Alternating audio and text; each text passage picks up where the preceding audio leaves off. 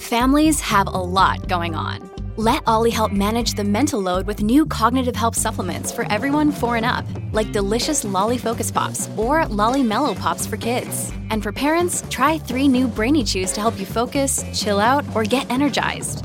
Find these cognitive health buddies for the whole fam at olly.com. That's O L L Y.com. These statements have not been evaluated by the Food and Drug Administration. This product is not intended to diagnose, treat, cure, or prevent any disease.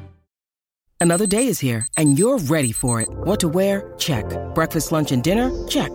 Planning for what's next and how to save for it? That's where Bank of America can help. For your financial to dos, Bank of America has experts ready to help get you closer to your goals. Get started at one of our local financial centers or 24-7 in our mobile banking app. Find a location near you at bankofamerica.com slash talk to us. What would you like the power to do? Mobile banking requires downloading the app and is only available for select devices. Message and data rates may apply. Bank of America and a member FDIC. This episode is brought to you by Shopify. Whether you're selling a little or a lot, Shopify helps you do your thing, however you cha-ching. From the launch your online shop stage, all the way to the we just hit a million orders stage. No matter what stage you're in, Shopify's there to help you grow. Sign up for a $1 per month trial period at shopify.com slash special offer, all lowercase. That's shopify.com slash special offer.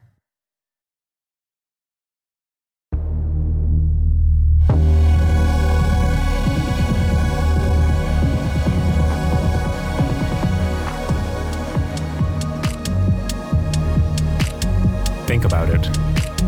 Deep conversations with Uli Baer on big ideas and great books. Hi, and welcome to Think About It. I'm the host, Uli Baer, and thank you for tuning in. We live in unprecedented times. You hear that almost every day. So I thought I'd do something a bit different on this podcast, something I haven't done before. I was very fortunate to be able to talk to Doon Arbus about her first novel, The Caretaker, that's just been published by New Directions Books. The Caretaker is a strange, puzzling, enigmatic, and really wonderful book. So when I got the galleys, I read it, and then I read it again, completely absorbed into the story. And then I thought I would love to talk to the author, Doon Arbus, about her uh, idea for this book, what it meant to create this idea of a strange house museum in Manhattan that harbors a collection of things and objects that attain their meaning only by being in relation, and that has been bequeathed to a foundation by its mysterious mastermind, Dr. Morgan. But just listen to my conversation with Doon, who was willing to talk to me and hear me wonder and marvel at this book, which is strange, absorbing, mysterious, and just something you should pick up right now. It's published by New Directions Books on September 15th, 2020.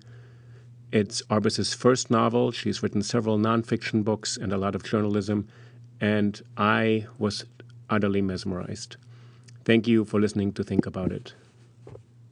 Hi, Doon. First of all, welcome to uh, Think About It. I'm so happy to have you on the show today and talk about your new novel. Yes, I'm really pleased myself. so I'm, that makes two of us. I, am thrilled to be here on Zoom with uh, Doon Arbus. So your novel, The Caretaker, is coming out um, this week or so, early September.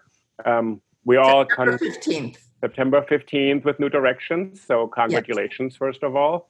Mm. And um, I was just completely taken in by this book, which takes you into a sort of domestic space, a house museum in New York City um, that's managed by this caretaker of the title. And I was thinking about it while I was reading it. I read it three times that we're all in these spaces right now. We're all confined to these spaces. And I was mm-hmm. wondering what what gave you the idea to set a book in one space? It's really in one house only, and then a lot of things happen in that house.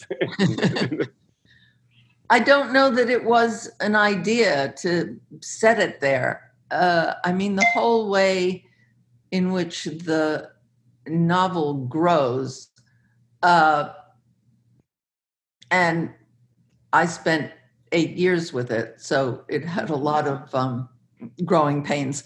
Mm-hmm. Um, it is mysterious in retrospect and also at the time. Um, so I don't really know how to answer that, except that that's what happened. Um, yeah, and it's it, it you're taken into this museum, of which there are many in New York City. These uh, former residences by people and elsewhere, and elsewhere, all over the yeah. world. Yeah, and and what you see is kind of a frozen life told through objects. Right. And you witness, and this this man who you have here. Um, as the person who leaves this legacy, leaves this bequest to the public so they can enter this home where he's amassed this an amazing collection of objects, um, reveals parts of his life, but not all of his life. Um, and I just thought it was remarkable how you took us into this space in the opening chapter. We're all basically lining up, the readers and the guests uh, outside, a little bit sort of disheveled group uh, gathering access to this um, a little bit of a kind of a sort of chamber of miracles a kind of wunderkammer of where we're going to see someone reveal um, what they thought was important in their life and what we are supposed to think about their life in retrospect so i love that you're taken into this into this novel as if you're entering a contained museum space. And then you're taking us as if the novel is taking us on a tour along with the caretaker before we even know he is really going to be one of the protagonists. Mm-hmm. um, so as the readers we're taken into this space. And uh, i was really intrigued that the caretaker actually becomes one of the main figures in this book. In the beginning you think he is the secondary person. Oh that's interesting because um, one of the things about that character before I had even written the book um, was that this was someone who, I mean, I've always been fascinated by those people at institutions who are really the the engine of the institution. And nobody sort of recognizes them but they have such an intimate um, knowledge and uh, appreciation and affection for what they're keeping going that the people at the top are taking all their credit uh, right. for. Yeah. Yeah. And you have this great um, story where the, the, the board of trustees, this very prestigious board with the widow of the man whose house we're visiting, they're presiding in this very um, forbidding interview process that the caretaker applies. And for him, this is a life's calling. So he's been uh, completely taken with the man whose house we're visiting. Right. Yes.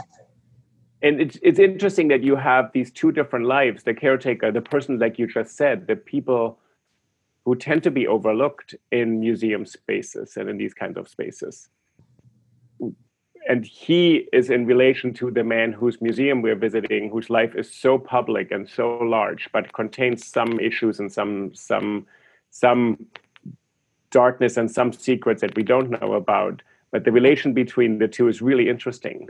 Yeah, yeah, and uh, and the caretaker himself uh, has never met this man. He's so devoted to, except through what the man has written um, Dr. Morgan.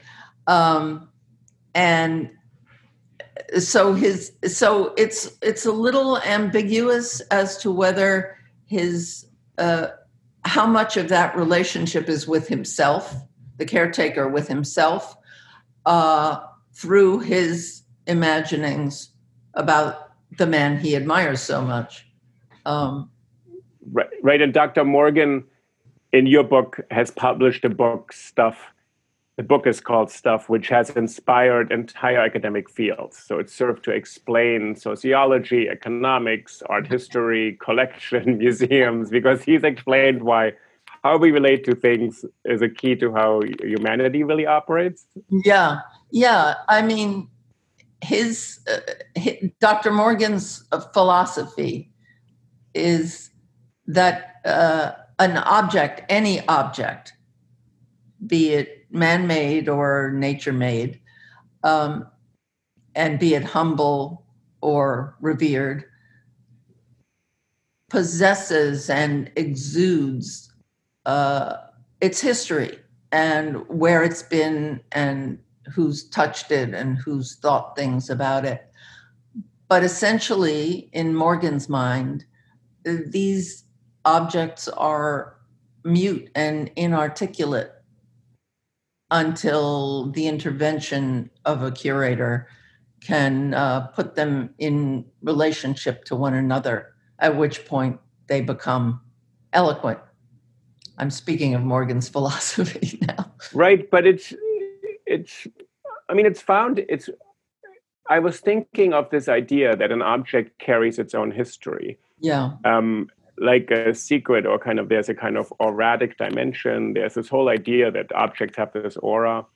I actually once researched this that um, when the German archaeologists dug out a lot of the, the ruins of Greek, of the city of Troy, etc., they actually truly believed that when these things touched the air for the first time in thousands of years, mm. this aura emanated really quickly and dissipated, and it would be lost in museums. And the, the art critic Walter Benjamin made this one of his principles of art criticism that he thought an object has its history imbued, the human touch, the human meanings attached to it. And museums tend to lose that because they're sitting it in a white walled yeah. gallery. Mm-hmm. In your in your book, these objects are set explicitly in relation in this house. So when you constructed the philosophy for Dr. Morgan, I was thinking, are you do you believe yourself that sort of objects attain their meaning or retain their meaning when they're put in relation to other objects? If when we see them, let's say in a museum or in someone's home. Um, I guess I sort of do, although I think there are a lot of things in this book of, uh, about which I could be on either side. Yeah, um, yeah. Uh, but I'm a complete believer in the opposites, you know. Uh, uh, but let me think about that a minute. Um, yes, I, I do in a lot of ways, and I also think that their their intrinsic meaning can be, if not destroyed, at least uh, made more mute, if that's yeah. possible, by being in the wrong relationships right. with other objects. But yeah, yeah, go on. Yeah, ex- no, exactly. I'm thinking about any object that we value, whether it gets placed in the museum or whether it's in our personal lives. If it's taken out of its original context, it can attain a deeper meaning mm. in, a, in a new context, or it could lose its meaning. Right. Yeah. And start to also just look like a torn out and sort of its place somewhere in relation, and now it looks like something. It looks it actually it looks like very little. It doesn't have its own. It doesn't carry its own weight, its own history anymore. And when uh, when an object is made too precious, it also becomes uh, less itself. Right. I think that's when we go to the to the big museums in Metropolitan and we see mm-hmm. a ring or something that's several thousand years old. It looks like a little tiny thin scrap of metal. Doesn't even look so finely wrought but for the people of the time, it probably carried enormous significance. And for us, it just looks like this little tiny band. um, uh, but the Dr. Morgan's House Museum, that's not just precious objects, right? He also has right completely uh, what we would think random or arbitrary things. Yes. And and so his brush or a, a, a telephone cord or yes and then in the novel, so he um, he suffers a kind of unexpected sudden death, and then his uh, widow takes over to turn his the museum and the house where he's lived. She hasn't spent really time there with him anymore during the decades of their marriage. Turns it into a museum people can visit and see. So we see these objects, the toothbrush next to a very precious. There's actually one object in the in the galleries that's so precious but suffers this terrible fate. I thought that was a very funny devastating, devastating moment, actually. oh, you wicked man! yeah. Well, and it, and it looked, it, it felt to me like um, in a film, like a slow motion kind of scene mm, where yeah. something terrible happens, yeah. and, this, and this woman just does something maybe thoughtless, maybe intentional, we'll never quite know. Mm-hmm. Uh, and something is destroyed forever. And I, and this is where we get the caretaker's attachment to Dr. Morgan's philosophy that he thinks when this this this object is ripped out of its context or damaged, something shifts that's much greater than that object itself. Right. Yes. Yes. And and it does destroy the um, sort of the meaning of uh, where that object was standing and what it stood for. right. Right. And the whole equilibrium of the house, I think once you're in the book, mm-hmm. you start to think this whole house is like its own little universe. And I, I love the, the fact that the book takes place really in a few rooms in one a brownstone or townhouse or something like that in New York, yeah. and it unfolds. So we have this dramatic scene, and then we have the other dramatic moments, which I thought you were really um, beautiful at putting these dramatic moments in in this very subtle way. So there's a hint of a revelation of something in the interview process that completely stops everybody in their tracks. Mm. and then the caretaker gets hired. Right. and there I thought the book did something in addition to talking about how objects convey uh, so our attachment to them it also talks about how we want to thought about ourselves after we die so it talks about how we curate our own memory mm, mm-hmm. and the book is very concerned with that how we want to be remembered so dr morgan who wrote this book about stuff and became very famous and he became unfamous so he's a, he's a, he's a renowned writer inspired lots of people. He wants to curate his legacy and his memory. And and I was wondering why do we actually do that? Why do we actually care, do you think, that what people think of us after we're dead when when mostly we will not know this? Especially as as as it says somewhere in the book, uh, you know, the non-believers uh, who don't think they're uh, looking down Right. Exactly. Yes, and they don't get to enjoy uh, their total failure at um, at uh, managing their posthumous existence. So there are, and there are those who believe that we'll be up in heaven or somewhere and we'll we'll realize how we are remembered. I'm not one of those people unfortunately so i think i'm i'm not either. But but in the book it's it's interesting because what you're also saying even if you're not a believer how you curate your own memory of course has an impact on those around you and on everybody else so it's not just a kind of selfish idea to say i want to be remembered like this but he this man has influenced many people. He leaves a widow um, and they have a complicated relationship let's say. But all of their lives will be impacted by how he is remembered. Yes and i think it's probably for him it's not so much his own being remembered but what he has made which he thinks is terribly important for all the rest of us. Um, and so he's uh, trying to protect it against all the assaults he knows uh, it will be subjected to. The museum itself, you know. The museum and the reputation, and he sort of implores his his his wife, his widow, says, "You have to be steadfast do not listen to these detractors, to people who are trying to tear down my reputation or change it. So it's it. This is actually we'll get to this in a moment. There's a shift yeah. because the caretaker sort of suddenly starts to take his own role in this kind of legacy.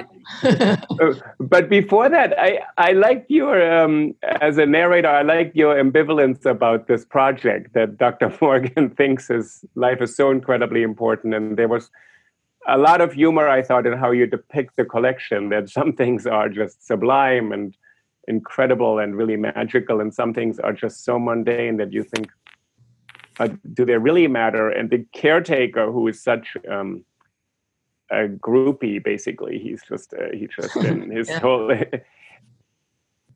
to say something about that, I always felt um,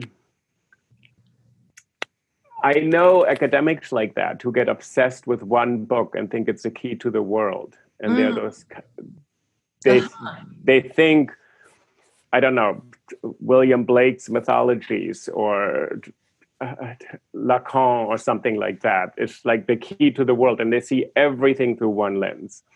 And the caretaker who was drifting through life feels that Dr. Morgan gave him some grounding in the world.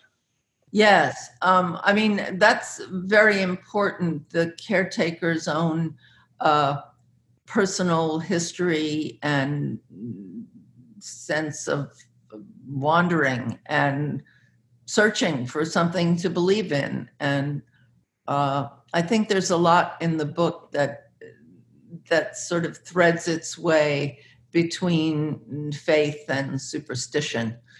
Um, and maybe the book doesn't even know which is exactly which. But if the caretaker weren't so um, vulnerable by being at a loss, uh, then he might not have been so passionate when he encountered Morgan's work. Right. And his vulnerability, I think, is not that he's a particular type of kind of person who's adrift, but is that all of us want some kind of framework mm-hmm. to understand life. Yes. And yes. he just exemplifies, and he said, faith and superstition. This could be organized faith shared with others, or superstition as a kind of personal set of that there's a greater force in life. Right. Um, that there's something more meaningful. And for him, Dr. Morgan is the one who identified there's something greater than one individual being, one individual human being. Yeah, right. And it's interesting that the museum is not an art museum. It's not all objects of art where we think, well, a lot of people, I think, believe that meaning is produced by the creation of art, that it gives us a greater sense of humanity in the world. But your museum is filled with all sorts of things. Uh, uh, stuff that actually that's the, title of the book. Yeah, right. Not you too, huh? exactly. Exactly.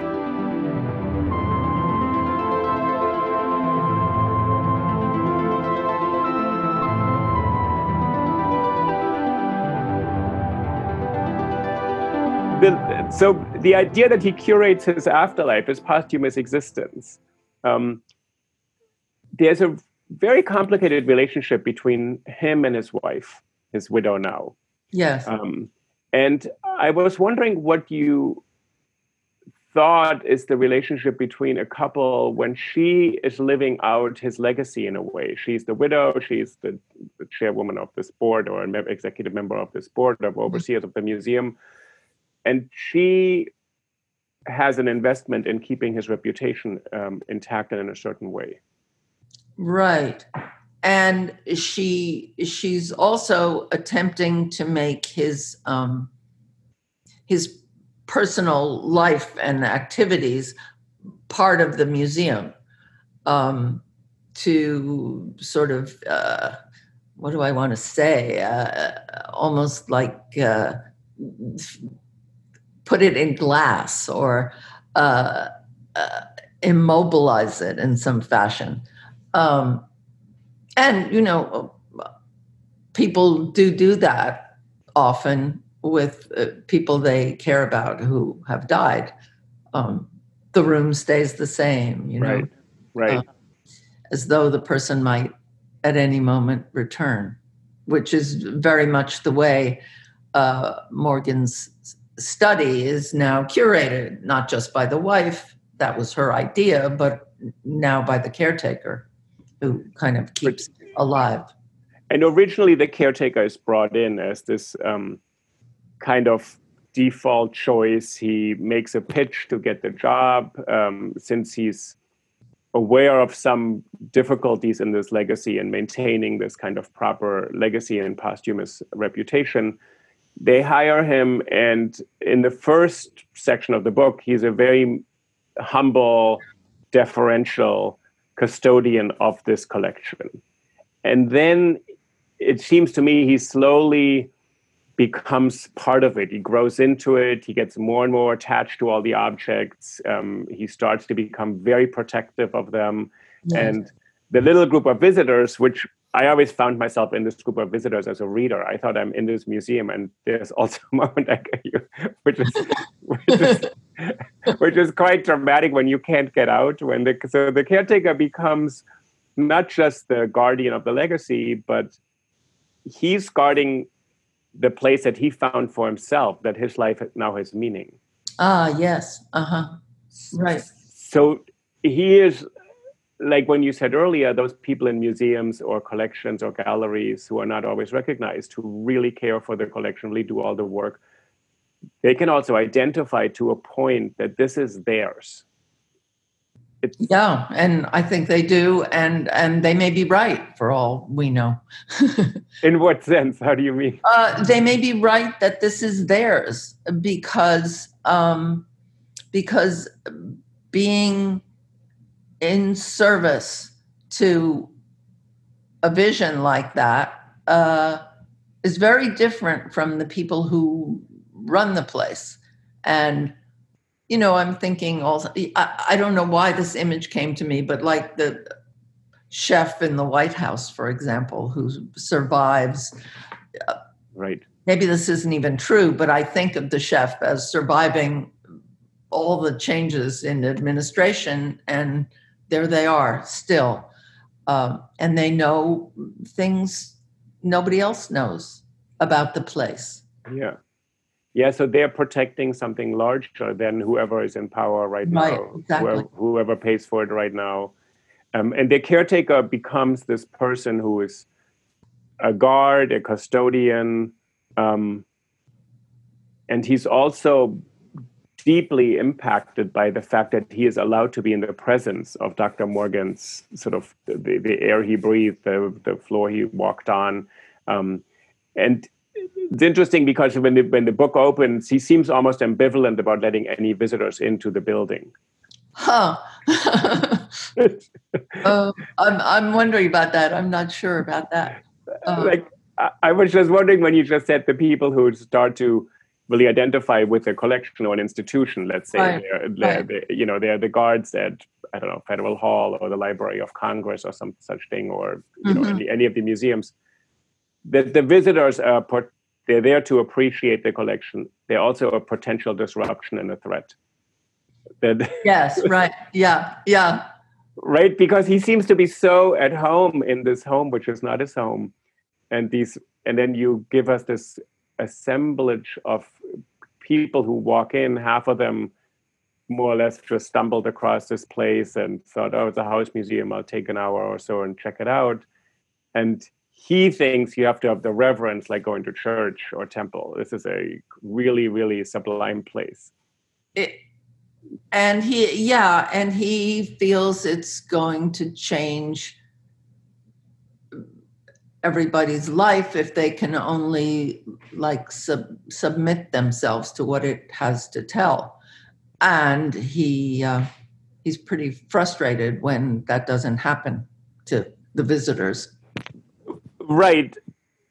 However then uh, the kind of as the plot thickens he will make them all be in a situation where he says your life is going to change no mm. matter what. right. and, and I thought this was kind of a great sort of existentialist moment in the book. I thought of the caretaker the whole time. He's sort of he's trying to find meaning in life. I said this to you last week when we talked.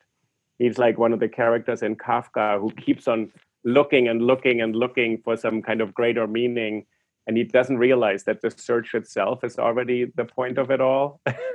That like by just looking you've already uh, sort of found your you found your purpose in life by this mm-hmm. search.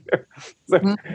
in kafka there's so many characters who walk around and they, you think you already got it. The the fact that you're walking around with a purpose that is the goal. So then he has these this group of people in and then uh, he wants to not just have them have an experience, he wants to give them that experience. He wants to say, I'm going to make you understand how important it is to be in the setup of this room where all these objects are related to each other.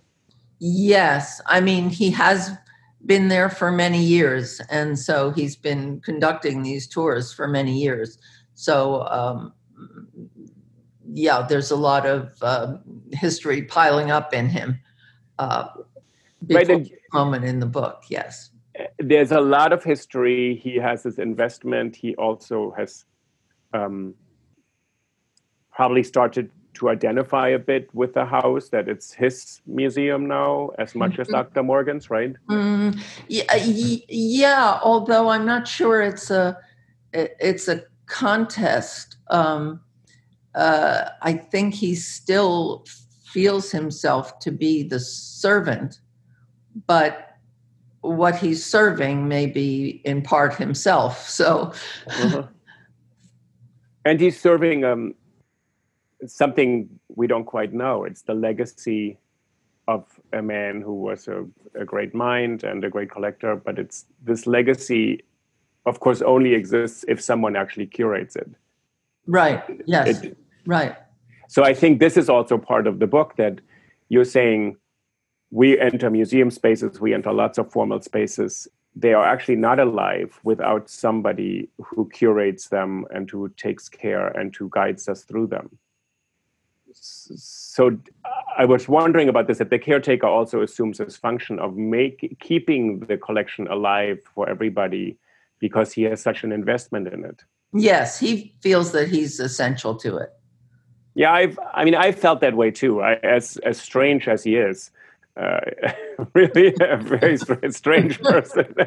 uh, as strange as I felt, without him there would be no collection because he also now knows more than anybody else about the relation between these objects. Right. Yes, that's true. Yes. And then there's the scene where um, he keeps um, the, the, the the visitors in a situation where they are somehow compelled to reveal something about themselves. It's it's a really striking scene, I thought, where they almost they're doing it kind of against their will. They say we could just walk out and leave but they all reveal something about themselves.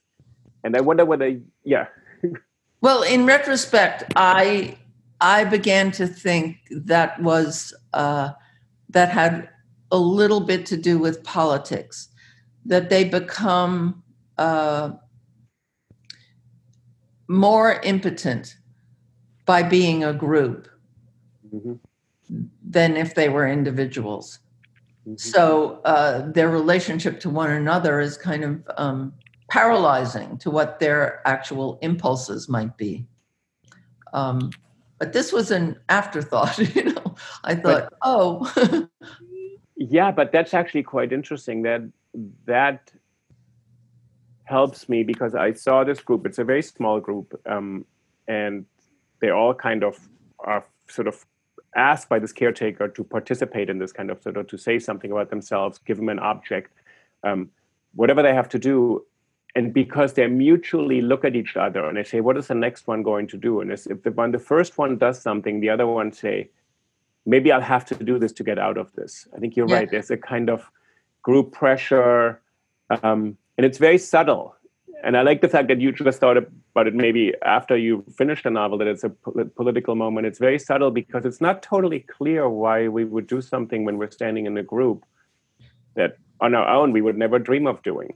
Right, right. I, I mean, I agree with you. It was quite a surprise to me to to see that that's what had happened, and this whole relationship to things, to writing it, um, which I don't know if it's many writers experience or not but uh, you're you're you're kind of following some this is not like the character takes over and speaks and you know i'm just a vehicle for the character to speak.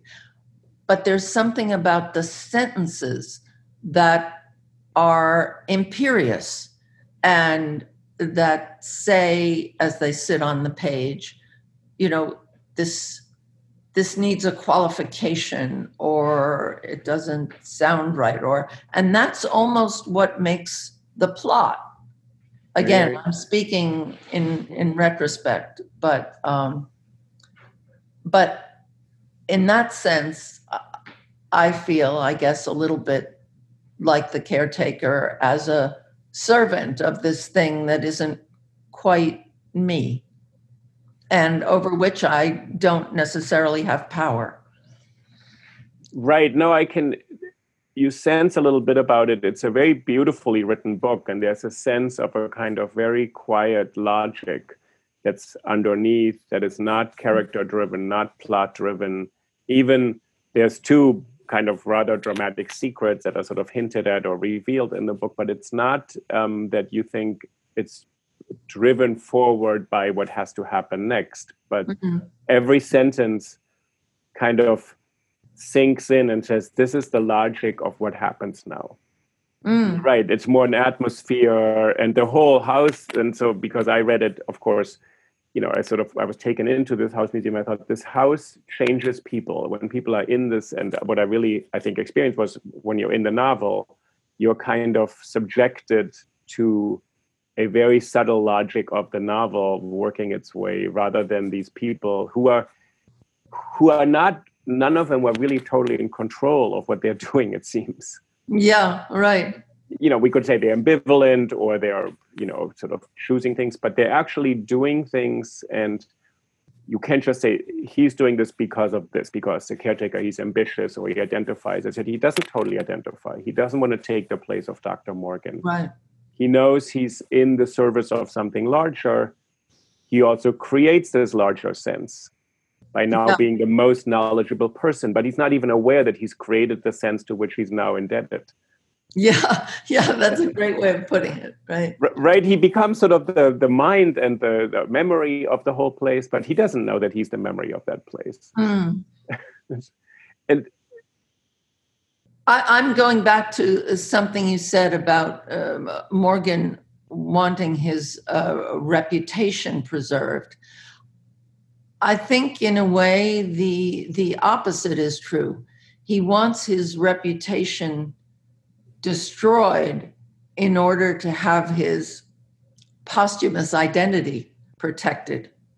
So he he doesn't want his wife to sort of clean up his reputation or or make him look good after the fact. He he wants to um, be set free from his reputation. In fact, um, maybe by even at the cost of being maligned. Oh, interesting. Because that would then, because you think it think would that not be him. It would not be him, and um, yeah, I think that's what I have to say. It would not be him, and then his life's work. So the book and the collection would just live on. Oh, right. Yes, and I, I not have to not have to be tied to his person.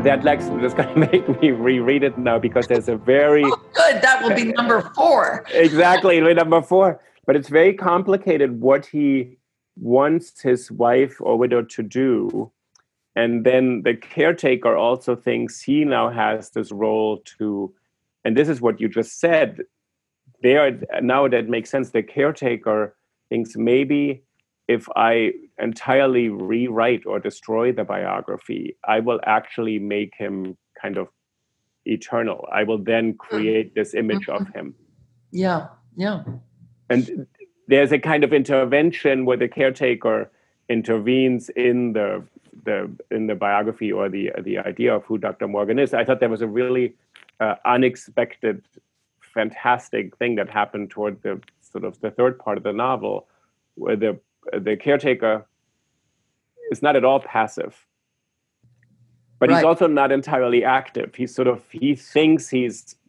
acting in the right way. And we think as readers, this is completely transgressive. yeah. but I, I, get a sense you did not think it was such a terrible thing that he's taking out a sheet of paper and starting to to add to this idea of who Dr. Morgan was. uh, no, I wasn't thinking in terms of terrible or or or good. Um, I was just going along for the ride.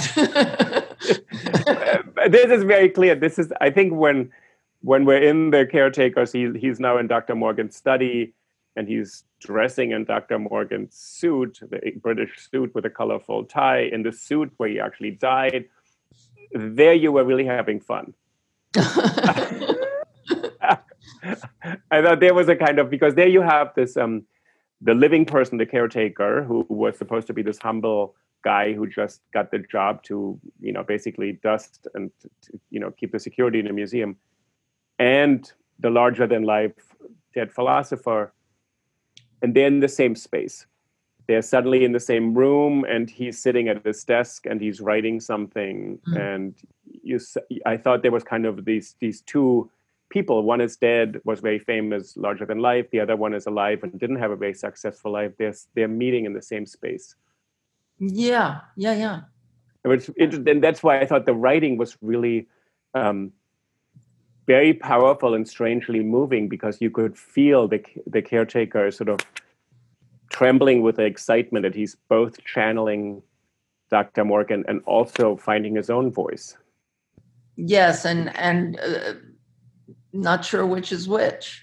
Right, right, right, right. Yeah. yeah, and it's and it's nice because it's set sort of in there. I think it's set on the in the the top floor of the house or something. There's a little bit of a kind of uh, very subtle sort of. I really thought he's channeling. He's not channeling a voice. He's actually writing for the first time, maybe what he thinks Dr. Morgan would have said. Right, I think that's true. I, I've always thought that uh, that one becomes one becomes oneself out of finding outside of you uh, someone you admire and emulating them. And your failure to be them is your becoming yourself. Mm-hmm. uh, i thought this about bob dylan for instance in what sense? Um, that he, uh, you know, that he loved uh, someone and was emulating someone and um, couldn't quite get there. Right. And that's a creative force that uh, and and it's not clear if what again, I, I, guess it seems to me very much like the, the way it occurs in the book um, that uh, that the admiration may be for the vision of yourself that you haven't fulfilled and that's how you become but it has to be a search for something outside yourself mm-hmm. or you wouldn't be able to do it and do you think this first phase of the the adulation where you really admire someone or something is that grounded in reality that this other thing or a person is so great or is it also your projection? You're setting up this ideal of this amazing it's a little bit of both i think. Yeah. Um, i think it's very personal and in that sense it's you. Um, and to what degree you're um, muddying the reality of the other person in order to do that, um, I don't know the answer. And in the case of someone like Bob Dylan, do you think there's a recognition? Does it have to be termed in terms of a failure? I can't reach this goal, or is it a deviation saying, I realize I'll be something else? You know what I mean? That well, I think um, uh, failures to do what you think you want to achieve are very useful. Um, so, in that sense, I like to think of it as a failure. Uh, you know, you would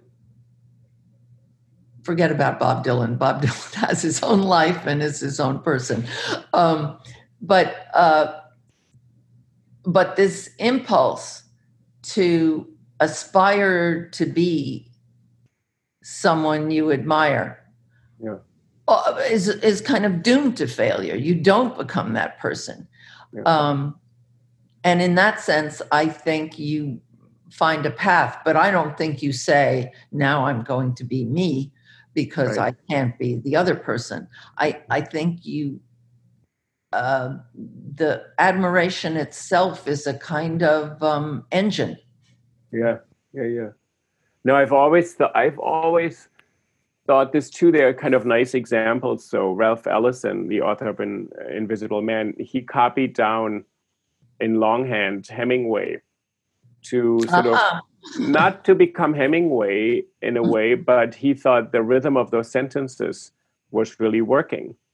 And then at some moment, clearly he wrote his own, you know, masterpiece. But there's a sense in which to reach for something outside of yourself, rather than thinking I already have my own ideal in within me. Yeah, yeah, and and there is something about uh, copying things down um, that is this very um, just the sort of relationship I was talking about about those those forgotten people who keep mm-hmm. institutions alive, um, and it's a physical way of kind of um, emulating and feeling what it feels like to put the pen to paper and make those words, and you do kind of almost get there and the caretaker does that too. right, right. At the end of Ralph Ellison. at the end of the book, um, were you sad to leave the caretaker in his, uh, or because he, to me, he seemed to have gone through.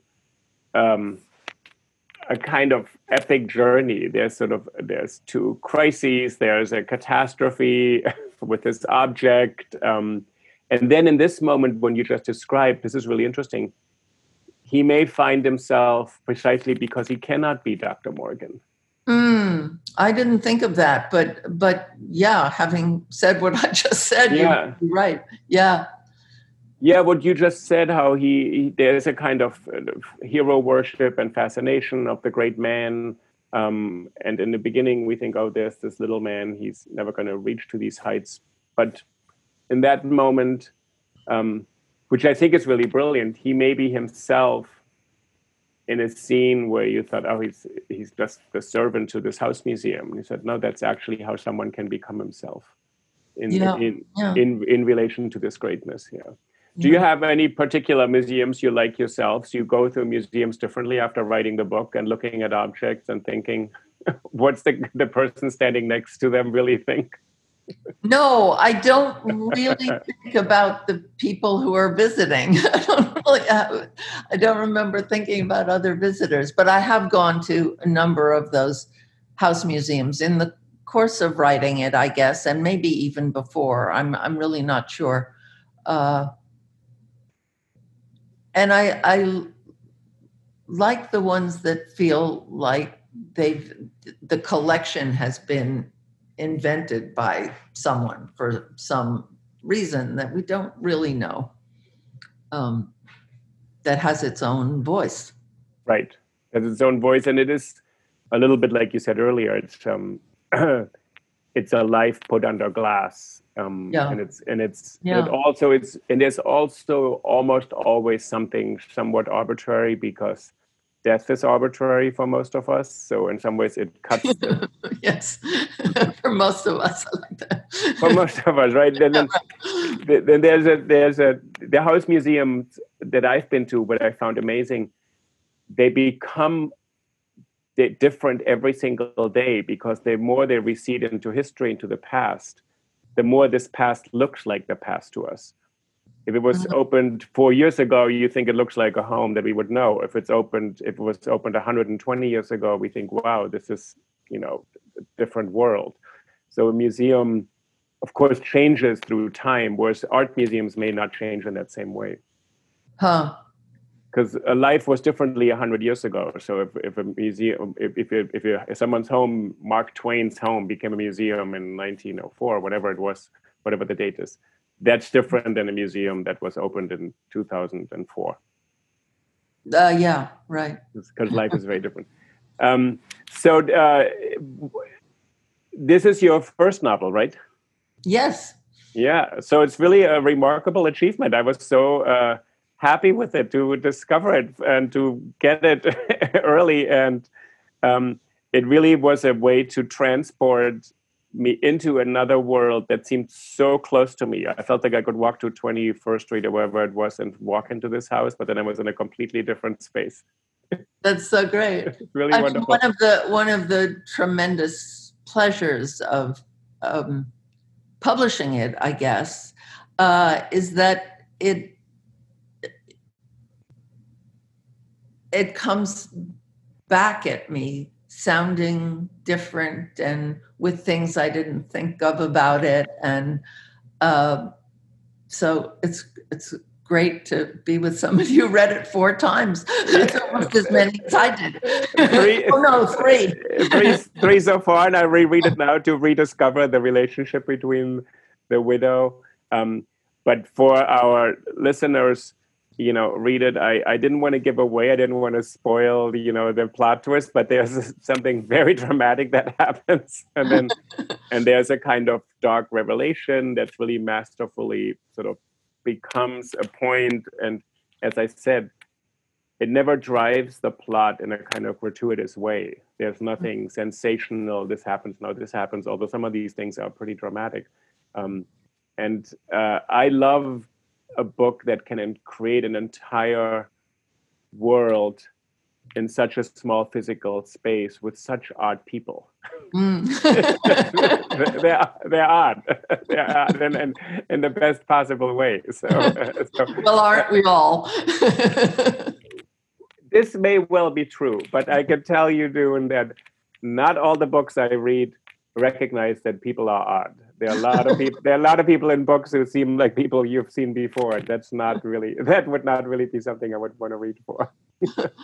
Well, it's great to have you as a reader. Thank you. so thank thank you so much, and uh, good luck with the book. And um, you know, I'll read it the fourth time, and um, I'm I'm sure a lot of people will pick it up and uh, enjoy this visit to the museum. So it's the Caretaker by Doon Arbus. Thank you, Doon, so much for being on the show. Thank you. okay. Bye bye. Bye. Thank you.